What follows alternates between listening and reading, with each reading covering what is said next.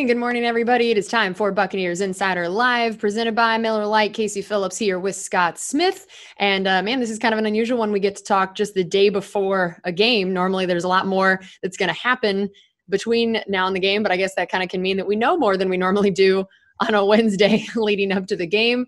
Uh, so we got a lot we're going to talk about. And of course, we always want to hear from you and what you want us to be talking about. So put your questions underneath the live video on Facebook for us to get a chance to answer those. I figured we'd start uh, with the, the positive news. There was another award. Uh, we stacked up a whole bunch of defensive ones last week. This one is on the offensive side.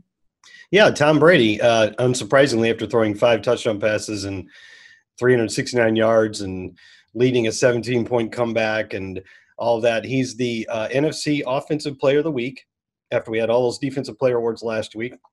He has 31 of those now. Okay, not NFC. He has one NFC one, but he has 31 Offensive Player of the Week awards, which is incredible. It's the most by anybody.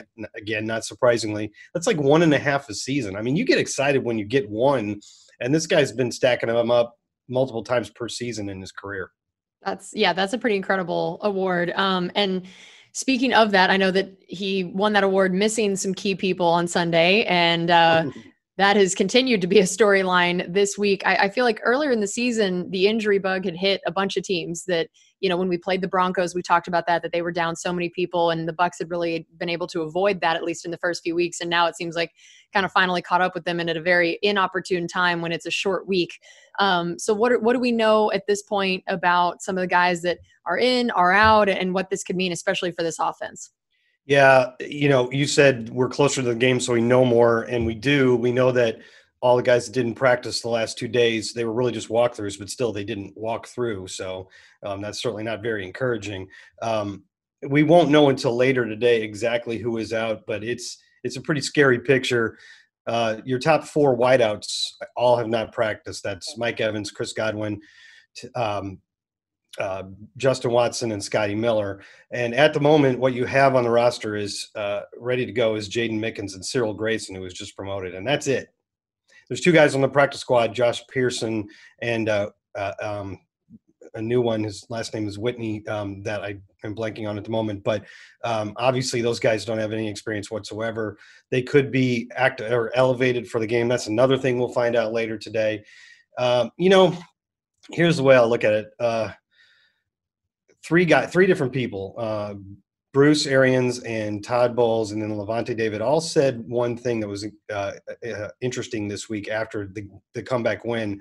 They all said they wouldn't have won that game last year, and Lavonte said the Bucs teams of pretty much his, his entire career wouldn't have won that game, and they found a way to win that game, and they have confidence, and uh, you know they they figured it out, and they believed.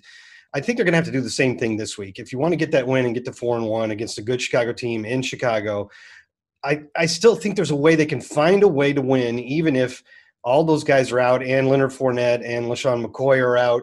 Uh, it's just going to have to be power your way through this one, and then you have a long break before the next game, and hopefully you get a bunch of those guys back. So we'll see. It's not going to be easy, but like you said, we nobody was uh, you know nobody was crying for us when we played Denver and they had a bunch of injuries, and we played the Chargers and they had a bunch of injuries. I think this season is going to be a war of attrition, and and it's just our turn to try to get through one. That's true. And um, we had a few people ask a question along these lines, but Jameer had asked, um, should we look at free agents for another weapon with all of the injuries? And I wanted to also hear your thoughts on how the new protocols and everything with COVID this year does affect that kind of thing. Yeah, we were talking about this after the game on Sunday um, when we started to see this injury picture unfold. And there really is no way because it's a Thursday game. There really was no option. I mean, you could sign somebody, sure, uh, for fu- for the future but there was no way to get somebody ready in the building and ready by Thursday because it's like a 72 hour period with the COVID testing protocol. So you had to start on Monday. I think maybe they could get them in the building by Wednesday, but by that point, you're pretty much done with your preparations. Couldn't really work them into the game plan at all. So that really wasn't an option for this week, which is what you said at the top. Because it's a short week, it was, it was particularly difficult. So um, we just have to power through it. Now, if any of these injuries prove to be more long term, then yes, obviously you're going to have to start looking outside the building. Okay, and we had a few questions in a row about Tristan Wirfs. Um, you know, Esai asked just how impressed we are with him. Richard had asked, uh, what do you think it's going to take to get him some Offensive Rookie of the Year consideration? that's tough for an offensive lineman. I mean, you're always going to have quarterbacks out there. I mean, wouldn't you? Justin Herbert's going to get a lot more attention than an offensive tackle, particularly because you know, when an offensive tackle is doing great, you're just not saying his name very much. It's the opposite of a lot of these other positions. So um, he could be the best rookie, offensive rookie in the field this year, but I think it would be very difficult for him to win that award. You never know, I suppose. But he is playing really phenomenally well. He's playing like he he's a veteran. Uh, he's handled some incredible pass rushers. He did really well against Joey Bosa this past week. Bosa even said that. Bosa said after the game that this kid's going to be really good. You start to see some of these um, analytics sites, you know, your your football outsiders and and pro football focus and things like that are starting to give him a lot of love and not just in terms of rookies but in terms of just all offensive linemen he's playing very very well and that's also the case for a couple other guys like ali marpet and ryan jensen i mean the, the offensive line had its best game last sunday but it doesn't look like it's a fluke. It looks like it's something that's sustainable. And we've been looking for this O line to really come together for a while, put a lot of resources in it. I mean, think about the, all the you know, first round pick, two second round picks, a big free agency acquisition, and a third round pick in the last four or five years to build this line, and now it's really starting to come together. Okay, and uh, Jermaine had asked about our tight ends. That he said, "Do you think if one of them emerges as a star, could you potentially see us uh, getting rid of OJ or Cam?" One of who? So I think I think what he's saying is because we have had so many, you know, we, we do have a lot of tight ends there, and then now with OJ being out, if some of these other guys step up in a big way, do you think that that is a position where maybe you trade somebody? I, I know that was a talk before the season potentially, but now with OJ being out, just how that affects the tight end group overall. Well, we don't have a lot of tight ends anymore. We have three of them. You have, I mean, Auclair's on IR, so I guess he could come back, and then you'd have four. Uh, but uh, Auclair is not really the same type of tight end as OJ Howard. Tanner Hudson, I mean, okay, if Tanner Hudson emerges as a star, would we get rid of OJ Howard? I mean, possibly, but that's really asking quite a bit. Um, Rob Gronkowski, we already know what he is. Really, everybody was was pretty was raving about what OJ had done and how much progress he had made, and it was really working out nicely. He was really more of the the receiving threat than Gronk was in the first four games. And Cam Brate, you know, we know what he is, and we all love Cam, and he's a great player.